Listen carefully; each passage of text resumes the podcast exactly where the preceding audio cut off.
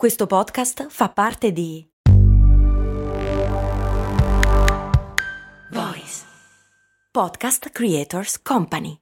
Vacanze in Sicilia o in Sardegna? Con i traghetti GNV porti tutto quello che vuoi, ti rilassi fino a destinazione e se prenoti entro il 14 maggio, posto ponti a partire da 33 euro. Non c'è modo migliore per andare in vacanza. Scopri i dettagli su gnv.it. Offerta valida sulle linee Napoli-Palermo e Genova-Olbia, 10.000 posti disponibili. Questa è Discoscienza e io sono Andrea Bellati. Cerco le notizie più curiose e interessanti sulle principali riviste scientifiche del mondo e poi le faccio girare qui, sul piatto, ogni settimana.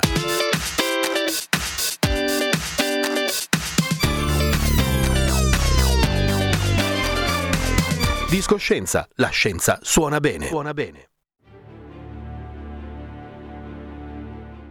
La domenica di Pasqua del 1722, il navigatore olandese Jacob Roggeveen approdò su un'isola sconosciuta, in mezzo all'Oceano Pacifico, a migliaia di chilometri da qualsiasi luogo abitato, il posto più lontano della Terra. E dato che era il giorno di Pasqua, il navigatore chiamò quell'isola, pensate un po', Isola di Pasqua. Ma mm, certamente l'isola non l'ha scoperta lui.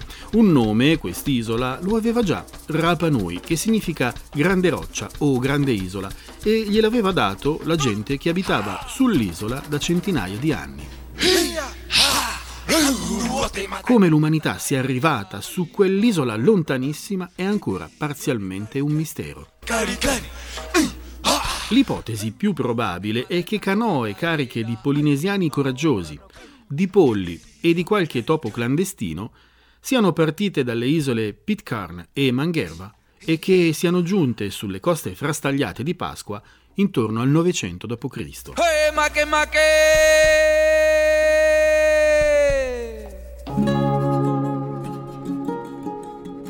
L'isola di Pasqua ha la forma di un triangolo con tre vulcani spenti messi ai vertici si estende per 163 km quadrati, quindi è un pochino più piccola di Milano.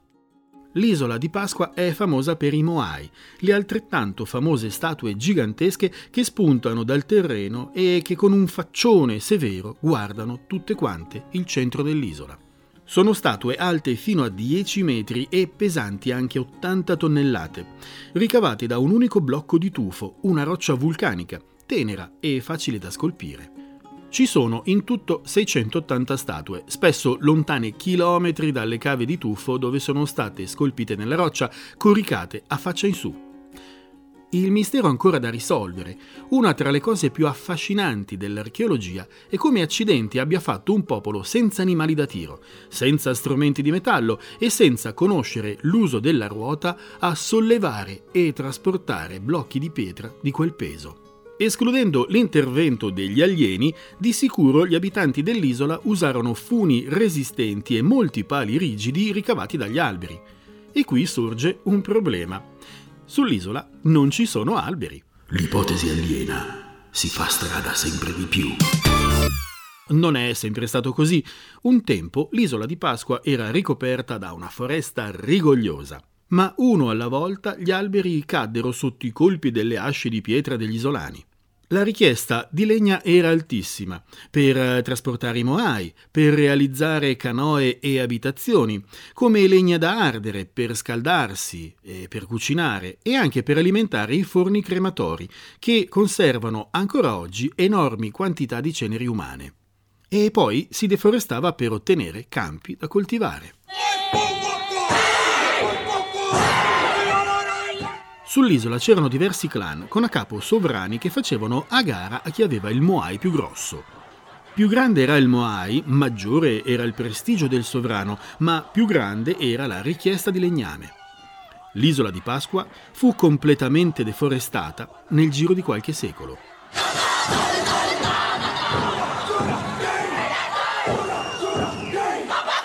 Dall'analisi dei rifiuti accumulati nelle antiche discariche, gli archeologi hanno scoperto che gli isolani inizialmente mangiavano delfini, foche, pesci, uccelli marini e polli.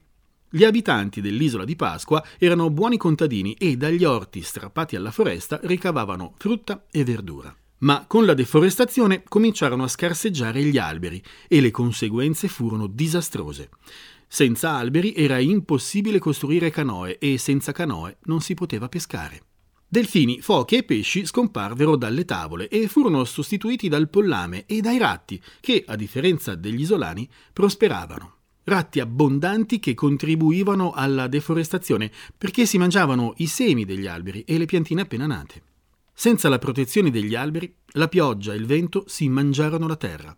Diventò difficile coltivare e gli orti non produssero più niente. Senza alberi fu impossibile spostare i moai e infatti se ne trovano a centinaia iniziati e mai finiti, abbandonati supini nelle cave di tufo.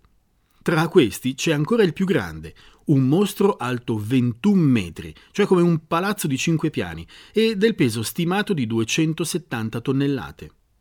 Nessuno avrebbe potuto sollevare e trasportare quel simbolo di un'ambizione cieca, sfrenata e senza fine. Quando anche l'ultimo albero fu abbattuto, la fame diventò un tormento insopportabile e fu così che gli abitanti dell'isola cominciarono a mangiarsi tra di loro. Si racconta che per offendere qualcuno si schioccava la lingua e gli si diceva ho ancora la carne di tua madre tra i denti il qualcuno probabilmente non la prendeva bene e magari si mangiava la madre di quell'altro. Insurrezioni, fame e malattie, guerre tra clan e cannibalismo decimarono la popolazione. Forse gli abitanti dell'isola di Pasqua non sapevano nemmeno che al di là della vastità dell'oceano ci fosse altra gente, proprio come noi non sappiamo se oltre i confini del sistema solare ci sia qualcun altro. La storia dell'isola di Pasqua rischia di somigliare alla nostra. Pasqua, come un piccolo pianeta, fluttuava solitaria in uno spazio sterminato. Il disastro dell'isola di Pasqua e del suo popolo ci indica il destino tragico di coloro che non governano con saggezza le risorse limitate di un ambiente limitato, che può essere un'isola o un pianeta. La Terra è proprio come un'isola, con risorse limitate, che se non si governano con giudizio sono destinate a finire. Le conseguenze non sono immaginabili. Oggi l'isola di Pasqua è una meta turistica e ci vivono stabilmente circa 7.000 persone. E ora l'angolo della cultura. Che origine hanno le uova di Pasqua? Le uova in quasi tutte le culture sono un simbolo tradizionale di fertilità e rinascita, ma nel cristianesimo simboleggiano anche la tomba vuota di Gesù. Ed è per questo che sono associate alla Pasqua, alla resurrezione di Gesù. E per un'antica tradizione le uova venivano dipinte con un colorante rosso, un riferimento alla crocifissione e al sangue versato da Cristo. E per concludere, la più classica delle domande. È nato prima l'uovo o la gallina? Personalmente ho solo una risposta, e cioè sono nati insieme perché uovo e gallina sono la stessa cosa. Con l'augurio di passare una buona Pasqua con gli amici e magari di fare una gita fuori porta sull'isola di Pasqua, Discoscienza vi saluta, vi dà appuntamento per la prossima settimana. Ciao da Andrea Bellati. E adesso un bel caffè finito. Perché rischiare di rimanere senza caffè quando puoi abbonarti a Caffè Borbone? Prezzi vantaggiosi, costi di spedizione inclusi, tante possibilità di personalizzazione e l'abbonamento lo sospendi quando vuoi. Decidi tu la frequenza, la qualità, scegli tra le cialde e capsule compatibili e crea il tuo mix di gusti e miscele. Mai più senza caffè con l'abbonamento Caffè Borbone. Tutte le info su caffèborbone.com.